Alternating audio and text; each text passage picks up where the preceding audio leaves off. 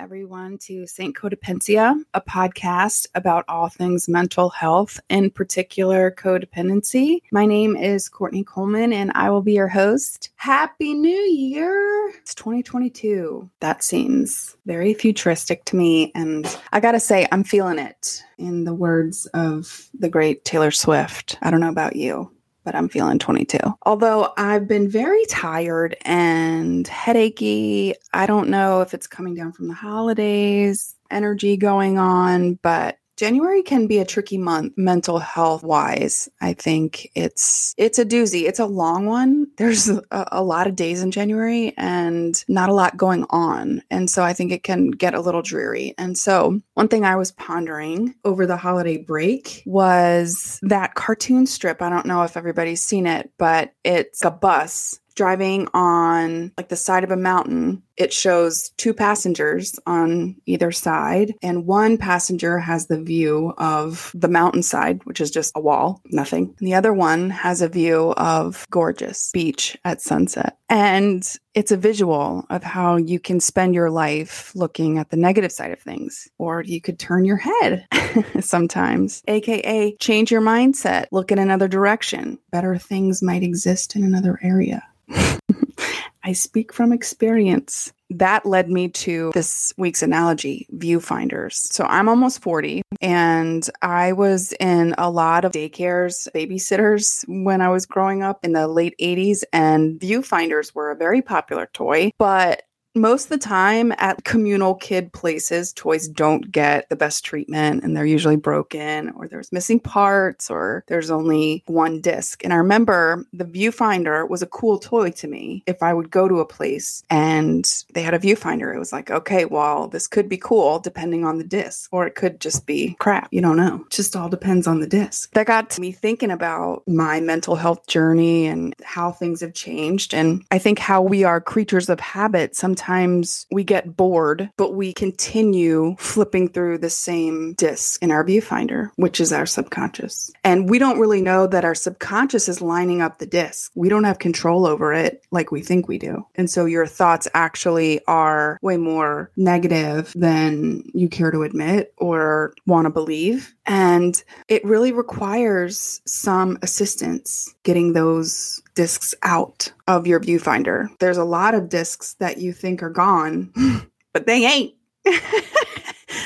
when you least expect, they are ready to pop in there and bust your life open. That's happened to me. It's happened to me several times in my life. I've realized that this is truly now where I'm in a space of healing because I didn't know how much trauma, I didn't know how many discs I had of trauma in my viewfinder. And there was a lot, quite a bit. Most people don't know. Most people think that, that it's gone, that it's just, it's already happened, it's the past. I don't need to worry about it. But that's just not how these discs work in our viewfinders. They're there and they will resurface for the purpose of releasing. And so we can look at these things differently and they suck the trauma and the yuckiness, the darkness, the dark images that you might be putting in your brain. And I don't know about you, but like one thing pre recovery and my real pain I remember I would just really drink a lot trying to escape the the dark discs that were playing but unfortunately alcohol just makes that worse and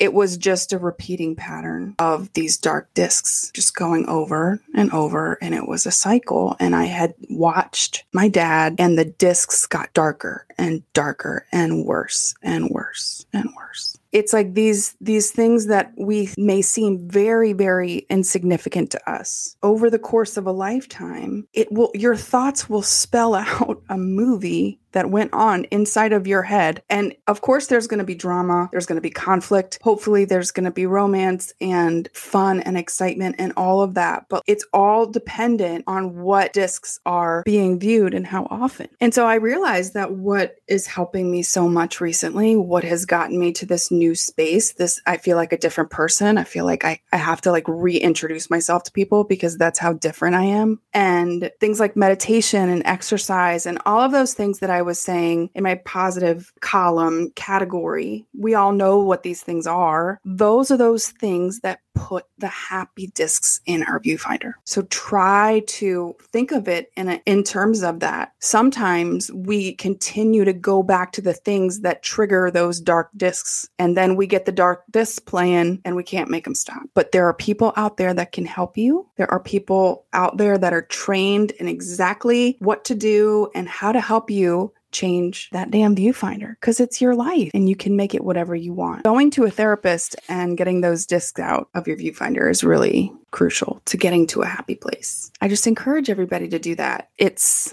something that you can do to care for yourself. We all need it. Stop being stubborn. And the healthier you are mentally, the greater impact you can have on the world, the better you can be as a person, as a citizen, as a as a partner to anything in life. So keep on doing whatever you need to do to stop those dark discs and get some light ones, get some happy ones, get some love. You got to stop the cycle sometimes. It's not easy, but it's worth it. Kind of in that same vein, the baby bonus for this week is to be an analogy of coaches which isn't a huge analogy because life coaches is an actual thing, but I really don't like the term life coaches. I just think of like Bravo shows and all the housewives like have life coaches, and all it is is just somebody just wanting to be on TV. But I'm sure there are some amazing life, quote unquote, life coaches out there. I'm thinking of this in ways of people who are really anti therapy. Therapy has been in my life for pretty much the whole of it. My mom was very pro therapy. She had a very hard marriage to my to my father and and when she left him, got us all into therapy and herself got into therapy. And we were in Al Anon. And I remember many private therapists as a, a youngster. And it's something that's very tricky with children. Looking back on it, I felt really overwhelmed in the in the situation because I was living it and then I was talking about it too a lot and I kind of just wanted to be a normal kid. Like I didn't want to have to hash it out, but on the other hand looking back, it paved the way for my openness now to therapy and I'm so grateful for that because that has gotten me out of that very dark place that I've that I've mentioned. It's mind-boggling to me that people completely accept the idea of Tom Brady having a coach, LeBron James having a coach, Olympians, gymnasts, like everybody who is excelling or is doing just really really well. They have people that are behind the scenes that are helping them get to this really excellent place in life or in their sport or whatever. And it's just like therapists, they are just a coach. It's like if you're okay with your son getting coached for T ball, why would you not be okay with your son taking a therapy session. I feel like there was a lot of anti therapy going on around me growing up, and it was part of keeping the cycles in silence. And so I think that there are a lot of people that are that are wanting to break the cycles, and especially for their children, they want to break these cycles. So I would suggest getting a therapist for either yourself or your children, your family. They have them all out there, all different types. And also family meditation, one on one meditation with children is really powerful. I do that with my daughter. She has issues with nightmares coming into our bed scared. And, you know, she's at the age it's appropriate, but meditation is something that really helps calm her for whatever is going on. And I think a lot of kids could benefit from a little meditation. So just be open to it. Parenting is changing these days, you guys. Everybody's changing. Be cool, okay? All right, that is the message for this week. I love you guys guys so much. It's great to be back, and I will talk to you soon. Please be advised that I am not a licensed therapist, nor do I have any degrees in mental health. I strongly encourage everyone to seek out the care of a mental health professional. And as always, go find your light, and where you begin is within. Bye.